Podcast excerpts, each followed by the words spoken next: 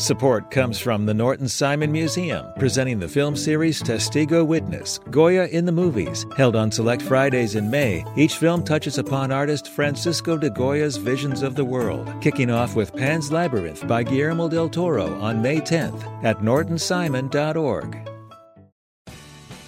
You have the chance to win a spring super sweeps from LAist. Donate $60 for one entry to win a brand new Lexus or $25,000 in cash. Check out all the other prizes too when you donate now at laist.com/sweeps.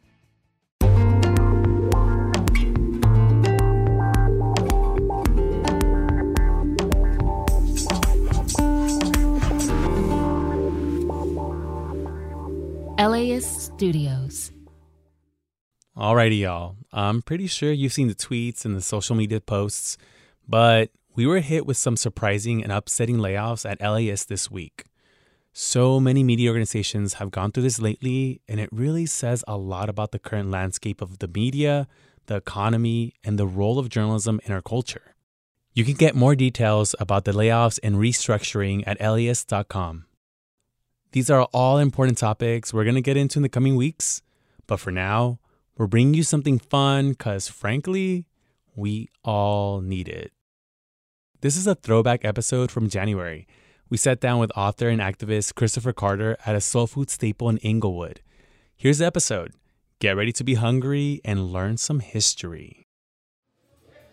There's something about growing up under such immense suffering and oppression that allows us to survive, and it's manifested in this food.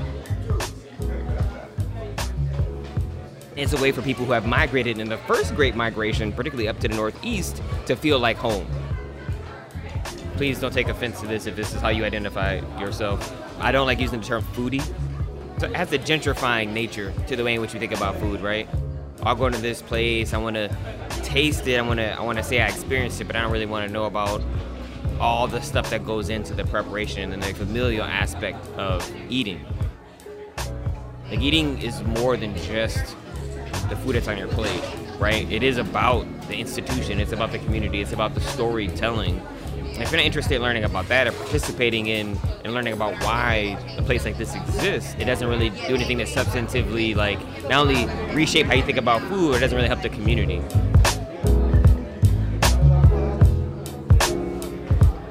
This is How to LA. I'm Brian De Los Santos.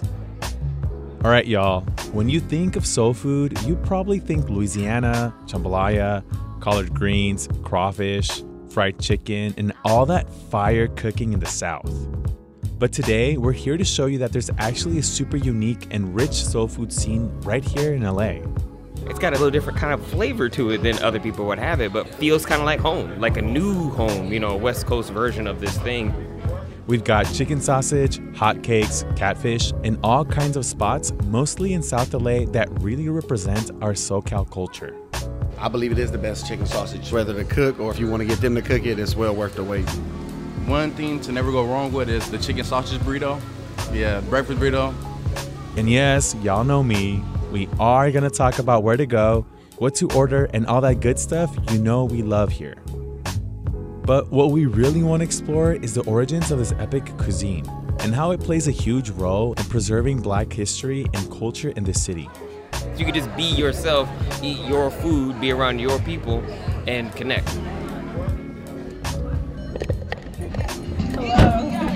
So we met up with Christopher Carter. Hey, thanks for bringing us here today.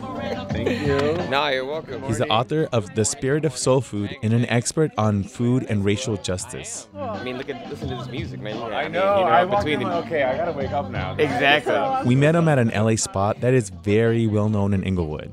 You might have heard it. It's called The Serving Spoon. Now, we're here on a Thursday morning. It's barely 9 a.m., and this place is popping. The music is bumping from the outside speakers, setting up the vibes when you pull up.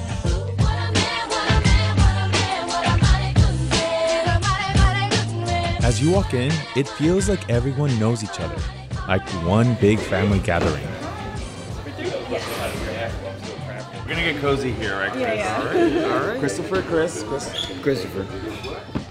So the owner and purveyor of this restaurant, his family had migrated from the south to Ohio, and he came out from Ohio to here to start a restaurant, and it's become an institution. I mean, it's was it Thursday morning, you know, and it's packed because it's community though, man. Like all these people here, this is folks like connecting, and it's a space you can feel like safe, and that's not always possible, right? People don't tend to think LA when it comes to Southern cooking. And that got us thinking what is LA soul food? I think people don't perceive LA as like a place where to get soul food or comfort food. LA's food scene is super unique, right? Because of so much migration from really all over the world. But particularly talking about people of color, because you have indigenous communities that have been here, right? Latinx communities that are now coming here from other spaces, black folks that immigrated here in multiple waves, and a large, broad Asian population. Particularly if you're a person of color, these communities have had to live together. And so you see these kinds of blends of Korean, black, and Thai, Mexican. One of the challenges people have when they're talking about soul food in LA, like, oh, what is it? I don't know that I see it. That foodway doesn't exist here. It's because it's here, but it's different. Like it has evolved. That's just the nature of what it means to be around and exposed to so much other culture. I eat so much more Mexican food than I've ever eaten in my life. It- you know, it, well, but I've also allowed it to shape how I cook soul food, right? I allowed Indian flavors to shape how I cook soul food now. So I make red beans and rice as a way of connecting with my Louisiana roots. I came out here to go to grad school. We got no money, and I really feel isolated from my community. And so food is like such a huge way for me to connect to home. And then as I really learn about flavors and cooking, I start adding in different kinds of particularly Thai spices, things like cumins and more South Asian flavors, like to my red beans and rice. All right, so LA is super unique. We Angelenos know that, even if no one else wants to admit it. But I kind of want to take it back to the beginning. How did soul food, as we know and love it today, come to be? It's helpful for us to think about soul food as a anti-racist response to white supremacy. At its core, that's really what it is, right? And so it does have to go back to farther than the Great Migration, but the Great Migration helps us unpack that statement a little bit more. And so you have in the West African slave trade people that are captured and sold on plantations in part because of their agricultural acumen, right? It's huge that these people are farmers and they're amazing farmers. That's why people want to purchase them because they can actually grow the crops that enslavers want them to grow because quite honestly, like white colonialists didn't know how to do it. And so that's why indigenous communities were the first to be enslaved and then it was Africans because, for instance, the kind of rice that was cultivated in like the Carolinas is the same kind of rice that's grown in, in the Senegambia region in Africa. And so, in the midst of all that, you have both black men and women. When they come over, they hide seeds in their hair and other kinds of things, so that there's certain kind of crops that are unique to Africa that end up over here. talking about like watermelon and okra and gourds. Those are unique to Africa that are brought here what we have is like this combination and this fusion during enslavement of those kinds of West African soupy stews with dark leafy greens with some of the, you know, tomatoes and other kinds of vegetables that are unique to the American continent. And that is more or less soul food, even though it's not called that at that point. It's just by this, it's like Southern food is born.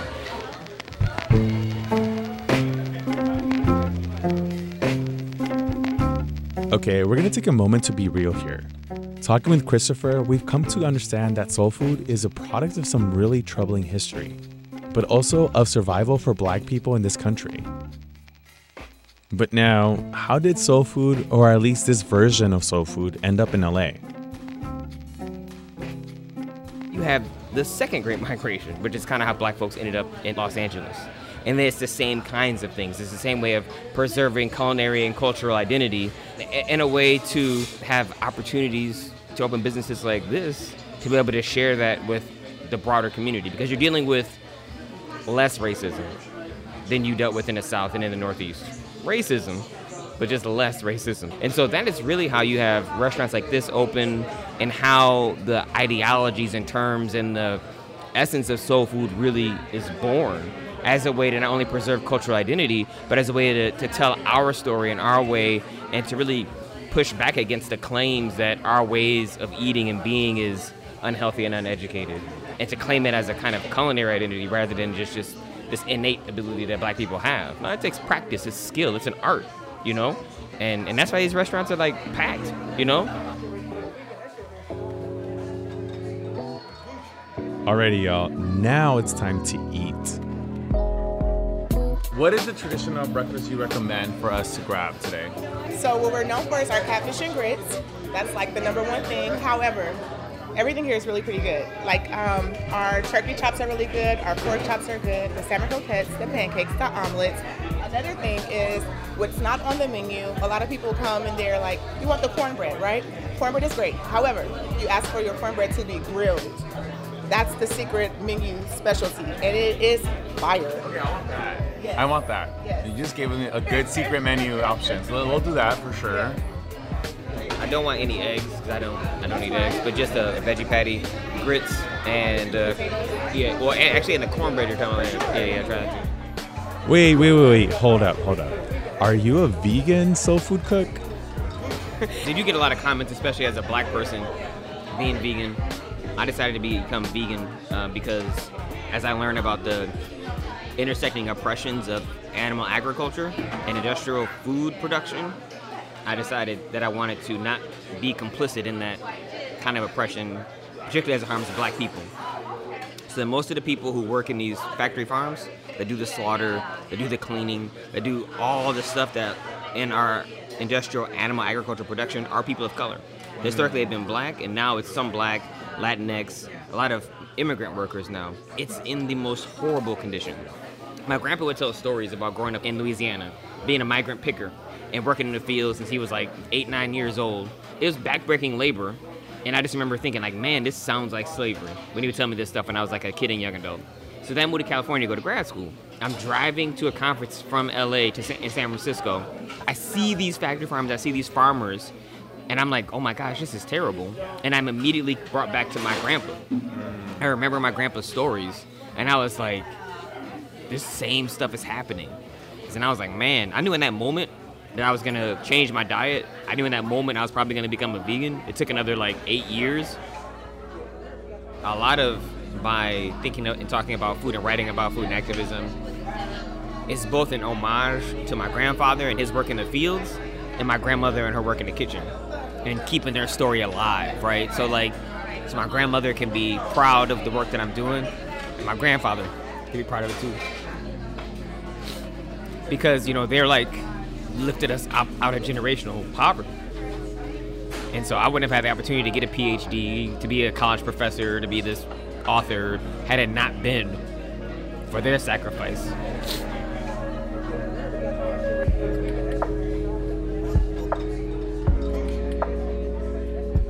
We'll get more into that after the break.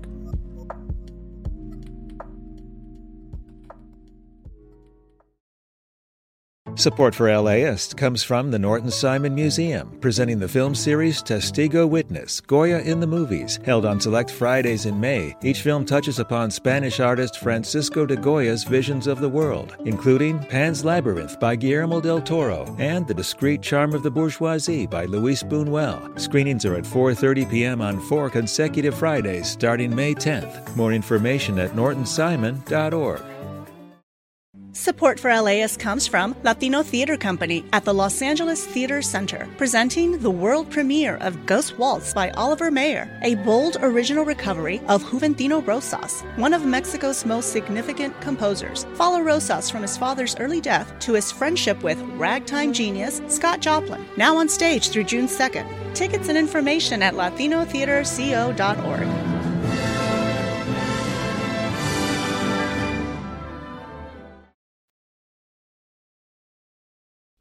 You're listening to How to LA. I'm Brian De Los Santos. All right, folks, this has been a super inspiring conversation with Christopher. We talked about so much more, and we'll be back with him in future episodes. And this food was legit so good. Shout out to Serving Spoon. And I hope you think about the history and the cultural impact of this food when you do. Like Christopher said, don't just be a foodie, you gotta dig a little deeper and become a food enthusiast. But before we go today, we gotta bring you to one more spot. I can't eat it. Are you gonna eat? It's sort of a legend out here in South LA Soul What do you get here? I get the regular. I get my. What's the regular? We're at Mama's Chicken in Hyde Park. So, is this your first time here? How long you been coming? Um, I've been coming here for probably 15 plus years. Uh, it's been a staple in the community, and I always get chicken sausages. So, like today, I just came and got chicken sausage tacos. So it's either the chicken sausage taco or a chicken sausage burger. It's been a centerpiece of the community here for nearly 60 years. They sell, you guessed it, chicken sausage, among other LA style soul food like hotcakes, biscuits, sandwiches, tacos, and red beans and rice. But for me, if I'm gonna come to Mama's Chicken, I- I'm coming to only get the chicken sausage. This place is always packed. Lines often stretch all the way into the parking lot. And that's because these sausages are so damn good. I just like the fact that word of mouth was the best advertisement that we really had. I don't really have to go and pay a bunch of money to put the word out that we have chicken or turkey sausage because our customers have done the job for us. And that's how we really got started. We take pride in it. This is Karen Whitman, or Mama, as most folks call her. She took over this place more than 30 years ago from the original owners. Like everyone knows about mamas, you know. How do you feel about that? That people, customers come to you since they were kids. Now they have kids of their own. You're like a homegrown LA icon, right? So That's what they tell me. I don't want to get a big head or anything. I love people. We watch out for them and they watch out for us. And it's just a wonderful thing, you know. And so now we get people from everywhere. So one last thing, what is your favorite thing on the menu, or something that you want to suggest to someone? Like, come and try this. Eeny, meeny, miny, mo. Exactly.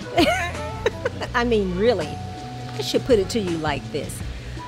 You know it's good because Mama made it. Okay?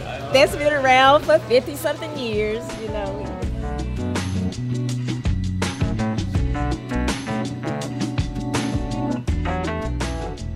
Alrighty, y'all. I'm not gonna lie, I'm pretty freaking full after my back to back soul food breakfast marathon. But I do it all for you guys. This episode of How to LA was produced by Megan Botel. Today, we got help from author and professor Christopher Carter. Check out his book, The Spirit of Soul Food Race, Faith, and Food Justice. By the way, we're gonna be taping a new Cheat Fast Eat segment in Inglewood next week. So hit us up and send us your faves at howtola at scpr.org. Alrighty, y'all, that's it for today. Catch you next time. Support for this podcast is made possible by Gordon and Donna Crawford, who believe that quality journalism makes Los Angeles a better place to live.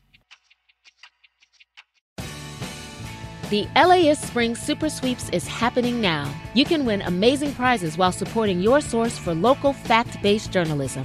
One lucky grand prize winner will get to choose a brand new Lexus or $25,000 in cash. Other prizes include an electric bike from Juice Bikes and $1,000 gas gift cards. Your donation of $60 gets you one entry to win, and the more you give, the more entries you get. Donate now at laist.com slash sweeps. Hi, I'm Traci Thomas, host of One for the Books, and we are back for another round. This is clearly an NPR audience. Yeah, I think they're so smart. what the hell? My guests this time are actor Vella Lovell and author Amanda Montell, whose new book, The Age of Magical Overthinking, is out now. Join us on May 15th at the Crawford Family Forum for book talk, trivia, and hot takes. Tickets can be found at laist.com slash events.